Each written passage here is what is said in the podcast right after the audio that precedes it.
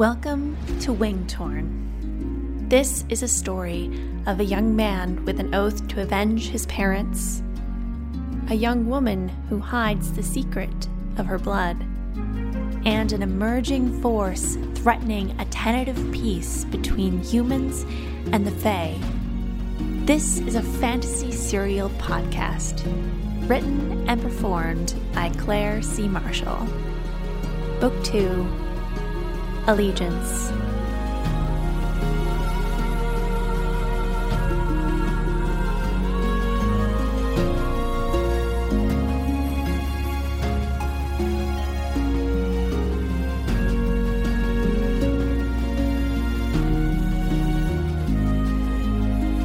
Chapter 15 Epilogue. Fingal Present Day Fingal shot up like a drowning man finally breaching the surface. The Fae militia had attacked him. He died, didn't he? Ambushed on the road, stumbled back to Ashdown or some place like it. The Donmagh house, a pile of black rubble. Then another ambush. Arms had hooked him Deep voices had chided him. Looted him? He patted himself down unsteadily. Yes, his weapon was gone, his belt, his cloak. His pain brought the room into focus. A sliver of a window above the narrow cot let in the full force of day. A night table stood sentry at the foot of the bed by the door. He could lean forward and touch the entrance if he'd had the strength. No pictures on the walls. The floor looked like it hadn't been swept in a while. This broom closet of a bedroom felt like a prison. He was a small child again at Mother Zeppelin's when he disobeyed her and she'd made him sleep away from the other children for three nights. He shook his head. That was then. He was a man now. He touched his sore cheek with his recently bandaged hand, remembering the Fae who had flattened his fingers and kicked him from the carriage. The hand felt rigid, protected. Whoever had tended to him knew how to dress an injury. A sharp sadness ran through him as he realized he may never have the full use of the hand again. It's all right, Fingal. You're alive. Fingal hadn't heard anyone come in, and yet there she was. A middle aged woman carrying a bowl of steaming soup on a wooden tray, closing the door behind her with a gentle kick. He blinked hard, groggy and half conscious. How do you know who I am? This elicited a smile from the woman as her eyes brightened. It's been some years, and neither of us are as young as we once were. I could hardly forget the towering man who so fiercely protected the young thing, even when it nearly cost him his life. Fingal's stomach sank as he gripped the cold wall. He pressed against it as more detail of his surroundings assaulted his senses. The smell of roasting vegetables elsewhere in the house, the humidity soaking his clothes, the dust bunnies hiding in the corner, as it dawned on him fully where he had awoken. Adeline Stovall was not just the housewife of a high ranking Imperial Guard. Her pristine apron, her perfectly pressed green dress, they were all carefully constructed lies to fool the handful of no ones who traversed this backwater hamlet. Appearances were everything, after all. She was fair of face with a strong jawline, round hazel eyes, long lashes, and she had a head full of blonde white curls that brushed her shoulders. Although it had been nearly two decades and she had matured beyond motherhood, she had the poise and power of her younger self, which, especially in that moment, made her more dangerous than Fingal Morpleth. I have to go, he grumbled. He stood, or he thought he did, but instead he crumpled to the floor. Thousand pins seemed to stab his long legs as he struggled to right himself. The room was so cramped he nearly planted his face in Adeline's apron.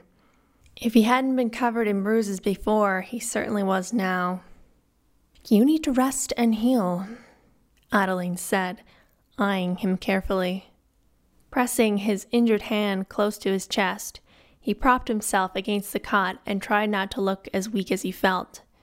He was not among friends. I'm fine, he muttered. Adeline set the tray down on the nightstand. Some of the soup sloshed over the side. Your girl caused quite a stir. Fingal panicked.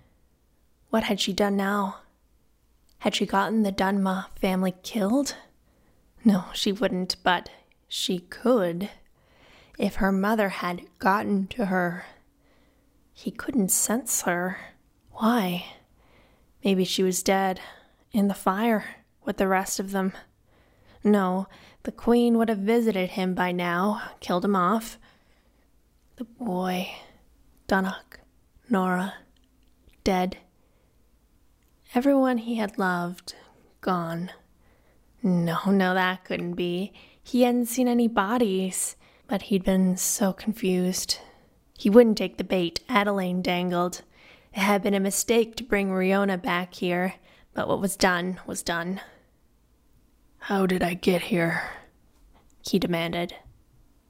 As Fingal's deepest fears ran away with him, Adeline huffed a sigh and folded her hands slowly in front of her, like a teacher about to begin a lesson. Galen found you in the remains. It took six men to get you back here. They all thought you'd die in your sleep. Shows what the Imperial Guards know. Fingal grunted in contempt to hide the stab of fear in his chest and held out his good hand. Help me up. Raising her eyebrows, Adeline hesitated. I don't think I'll be able to hold her. Are you keeping me here against my will? Fingal barked. Adeline scoffed. Don't be foolish. Then help me. She flexed her fingers and then thought better of it. Do you need me to help you eat? Fingal's shoulders relaxed against the side of the cot, so it was going to be like that. A thundering voice emanated from a different part of the house. He's awake? Barely, Adeline replied, opening the door a smidge. Galen Stovall shuffled past his wife with little decorum. The man was just as oafish as Fingal remembered, and his stocky, round body had only grown gnarled with age. If only the Fae militia hadn't got to him. He challenged this has been Imperial Guard on the spot and put him in the ground where he belonged. I told you, if you came back here again, I'd kill you, Galen said, shoving a thick finger in Fingal's face. Is that what you want? Fingal pressed his lips together in a contemptuous smile as he held up his bandaged hand. Off to a roaring start. Snarling, Galen grabbed Fingal by the throat and cracked his head against the wall. Fingal's vision tunneled once more. Maybe this would finally be the day. That's not necessary, Adeline shouted briskly at her husband. He's barely there as it is. This is my operation, Galen said through gritted teeth at her and fixed Fingal with a murderous glare. Where is the girl? His grip tightened around Fingal's neck. And what have you done with my son?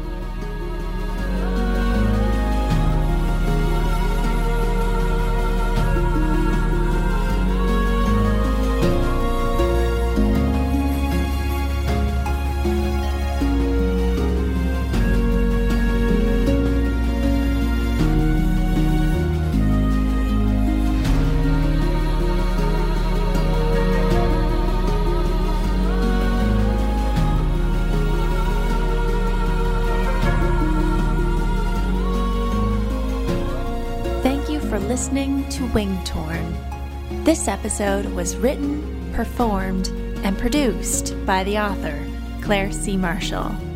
The Wingtorn theme music was composed by Cloud Road Music, and additional music is by Irene Chan.